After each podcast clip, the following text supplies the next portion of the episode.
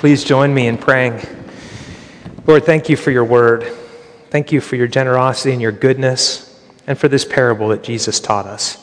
Lord, I pray that you would help me as I preach, that I would be true and clear, that your spirit would open our hearts to understand your truth, and in the words of the psalm, that we, your people, would feast on the abundance of your house. For I ask it in the name of Jesus. Amen. Please be seated. So, a number of years ago, our church was um, very strongly connected to the Anglican Church in Rwanda. Um, it was part of the Reformation that led to the new Anglican Church in North America. And in one of the visits, probably about eight or nine years ago, a man named uh, Bishop Jeffrey came to visit us. Maybe some of you remember him. Jeffrey uh, Rwubusisi was his name from the Diocese of Cyangugu. I'm not kidding on those names. Um, Bishop Jeffrey was an awesome man, and he had done incredible work with youth. You know, in the genocide of Rwanda, oftentimes there were huge numbers of children that were raising themselves. And Bishop Jeffrey and his church stepped into that gap. And he started putting together these youth camps. And at one point, he said, I want you to come to Africa and speak to the youth camps. Uh, something I never did. But the invitation stuck with me because I said, Bishop Jeffrey, what could I possibly say to the children of genocide? They've gone through so much, and I don't even know what I would say to them. And he said, he had heard my testimony, and he said, Well, you were an engineer, and you walked away from that to become a pastor. You could tell them about being satisfied in the Lord. You could tell them that if they aspire to a certain level of affluence or career, it won't ultimately satisfy them. And I, it left a real mark on me. I've not forgotten that since then.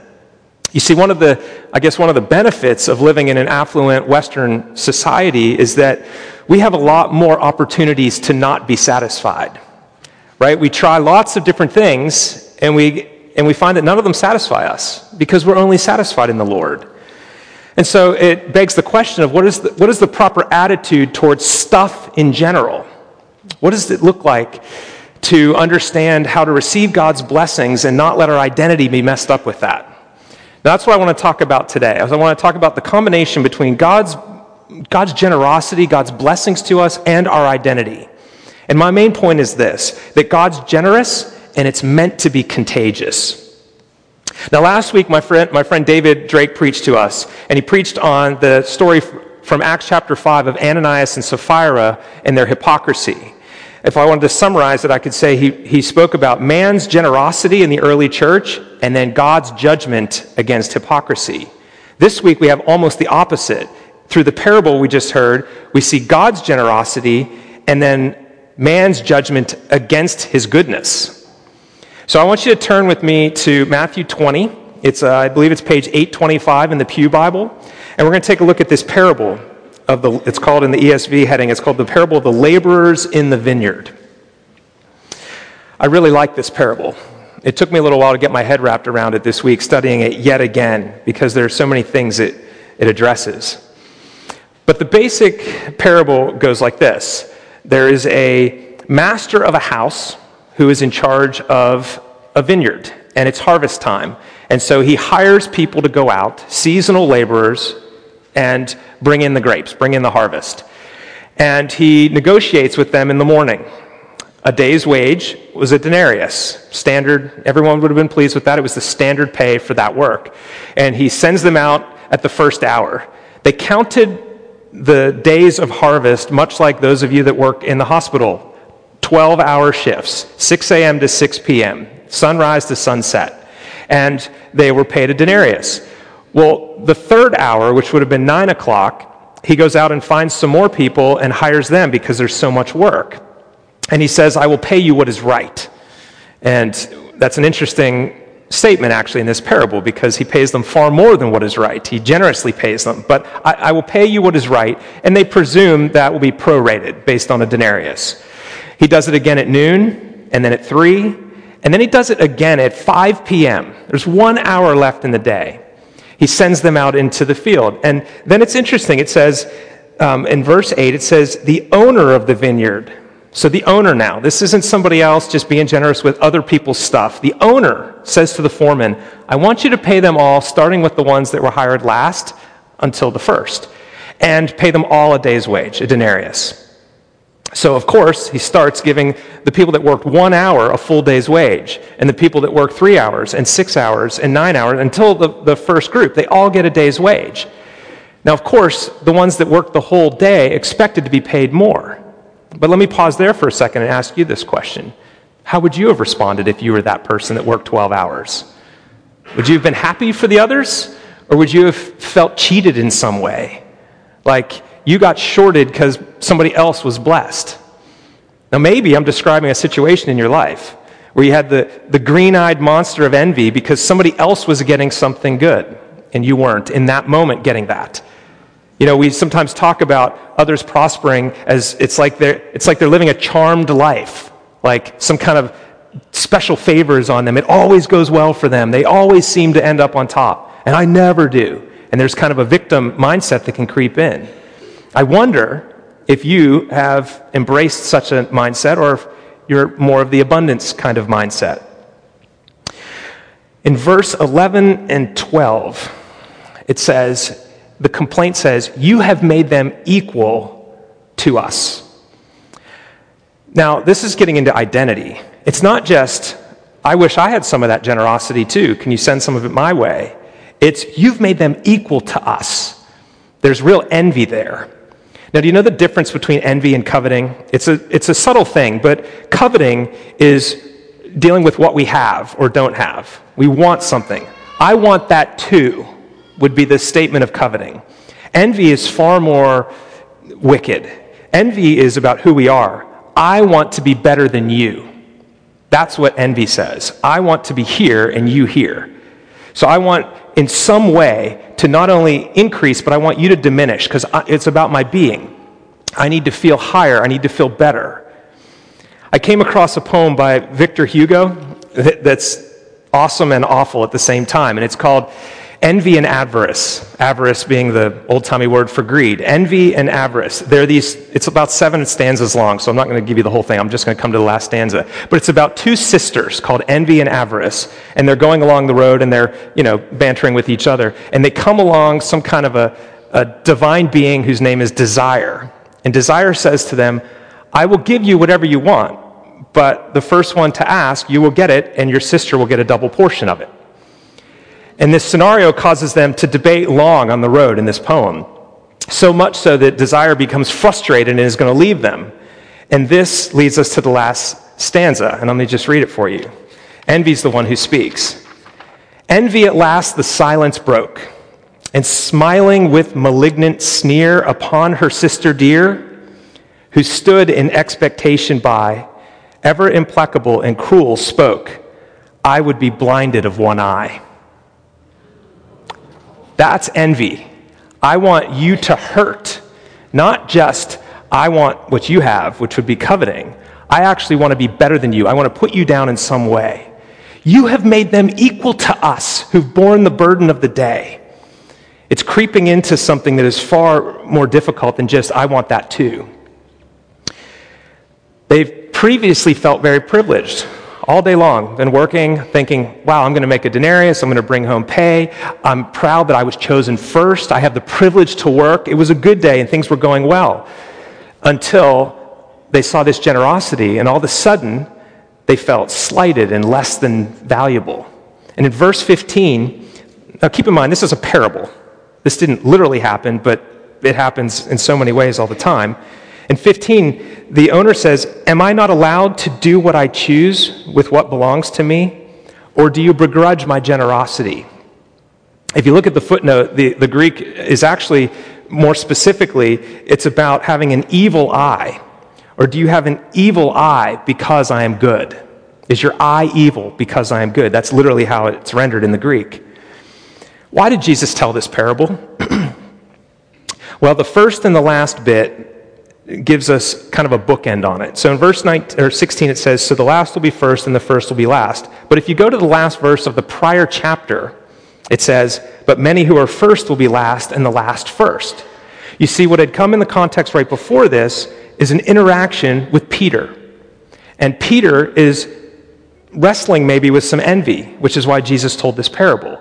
You see, a young rich man had come to Jesus and wanted to be perfect, and Jesus challenged him on the commandments and then finally said, If you'd be perfect, sell everything, give it to the poor, and then follow me. Right? And he goes away very sad. We all know this story, or many of us do.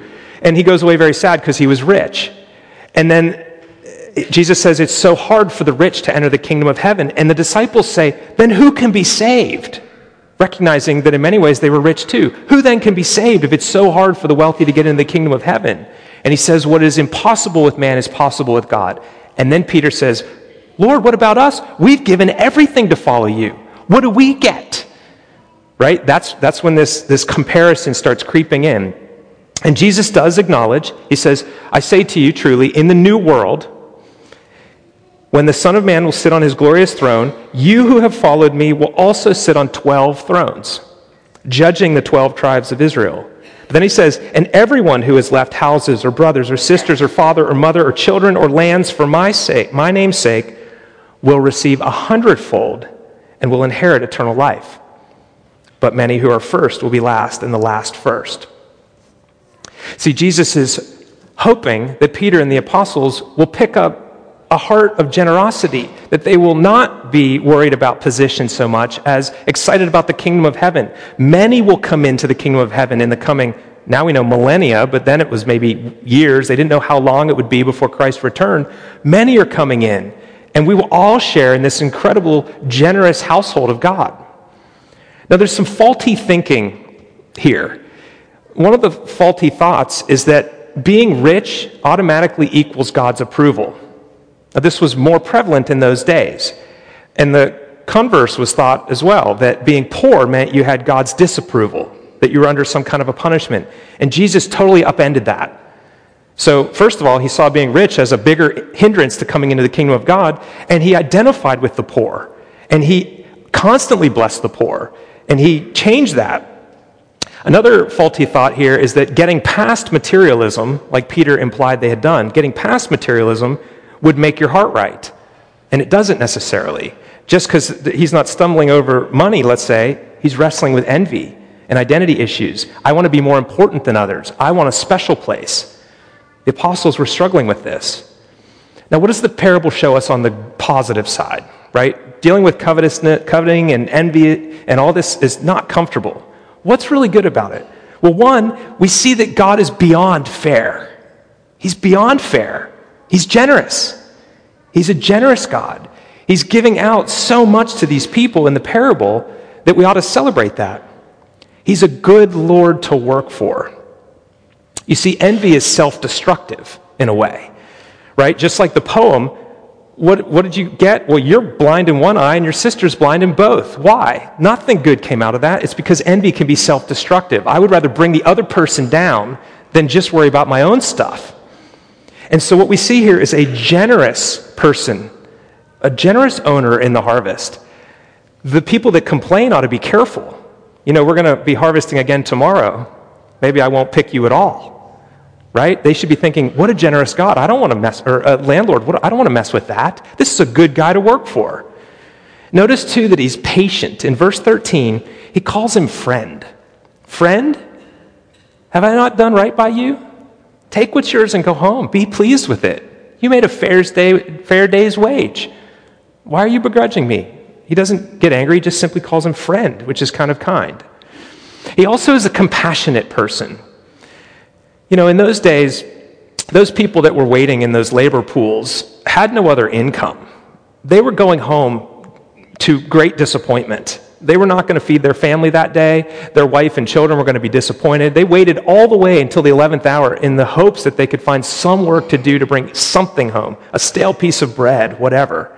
And in the parable, this owner sees that and he has compassion on them. And so he's generous. He's giving basically alms, but he's doing it by providing a little bit of work for them and then paying them for a whole day so they can go home and care for their family. He's a compassionate God. Jesus is showing us all this. The Bible talks a lot about it, about having such compassion, especially for those in need. I particularly like Proverbs 19, 17, where it says, He who is generous to the poor lends to the Lord, and the Lord will repay. Now, Jesus was the most deserving person of all, the wealthiest of all. He had it all. He was at his Father's side for all eternity. He created all things. All things were made through him and for him. He's all in all, as the scriptures say. And yet, he made himself last. He emptied himself of all that glory. He left his Father's side in obedience. He came humbly, born into a working class family in the Middle East. He served. He bore our iniquities. He carried our burdens. He was a man of many sorrows. He did all of this, becoming the friend of sinners. He did it to win others. He was, he, in the New Testament, he's called, we're called co heirs of Christ. He's going to share his glory and all the abundance with us. That's who he is. Now, Peter, like, like us, wants special favor, but Jesus wants us to think about others. You see, I think God's generosity to us is meant to go through us. It's not supposed to stop with us. His blessings are so we can be a blessing. God's generosity to us is meant to go through us. And I wonder, do we actually believe what it says in Acts 20 35, that it is in fact more blessed to give than to receive? That's something that could be tested. You know, you could start giving stuff and see, do I feel more blessed when I give stuff or when I get stuff? How much has God, in fact, given me? I asked you as a call to worship to come into God's house counting your blessings. Come into God's presence and be thinking about all the ways He has, in fact, blessed you. And what you could do with that would be the second part. Now, here's a couple of application points. First of all, be thankful that we serve such a generous God. So when he says to Peter and the others, those who've sacrificed for me will receive a hundredfold more, serving a generous God, even if in this whatever situation your moment, your moment puts you in, even if in that moment right there you're not getting the generosity, there's a pretty good chance because of who God is, in the next one or the next one, you will get it. And in the end, there's a promise that you will. A hundredfold is what it says here. So be thankful we serve such a generous God. Better yet, celebrate when others are blessed. Celebrate for them and say, Bless you, God, that you're helping that person over there. Jesus raised that up eh, so much so that he said to love your enemies and pray for those who persecute you. I mean, he wanted us to really bless everybody. He wanted us to be generous like he's generous. And when someone else is experiencing that, you're actually seeing God's hand at work in the world. Praise God for that. Let's strive to be the kind of people that can celebrate another person's blessing because we know that it's God doing it. And then finally, and I would say this is even better. So be thankful, better yet, celebrate for others. And then finally, cultivate generosity like God's. Cultivate it. The saying is true that you can't outgive God. Look for ways to bless others. Begin to practice this. It can start with very small things. But you can't, you can't outgive God. He's so generous. This is just who we serve. He's that kind of a God. And he wants us to pick up that generosity and share it liberally with others. There are so many other places in the scriptures that talk about this. But just simply looking at the example of Jesus, who emptied himself and came to serve us while we were yet sinners, while we were his enemies, shows us what kind of a God he is. And it wins our hearts. We realize how much we've received in Christ, so we have all things, and we can give all things freely. I want to encourage you as we are in this fourth quarter of the year to sit down and, and count your blessings, literally. Count them, like on a piece of paper. Take account of what God has entrusted to you. And then go through that annual exercise we as a church always do, which is to pray through those things and say, God, how can I learn to be generous? What would you have me do in this coming year with what you've entrusted to my care? And let's see what God does. Let's see how his kingdom comes as we begin to be more and more generous. My guess is he'll give you even more to give to others. You will become a bigger and bigger channel of his blessing into the world. I think that's actually what he wants to do. And I think it's small thinking on our part that keeps that work small. Open up, open hands, not closed hands. Let God bless others through you. And not just materially, in other ways as well, in every way. And let's now pray for this. Lord, this morning, this parable is stepping on a major idol in our lives and our culture the idol of money and possessions. We bless you for being so generous, and we thank you for it. And we ask you to give us grateful hearts for that. Would you come and heal us in our identity as well as in our generosity? For we ask it in the name of Jesus. Amen.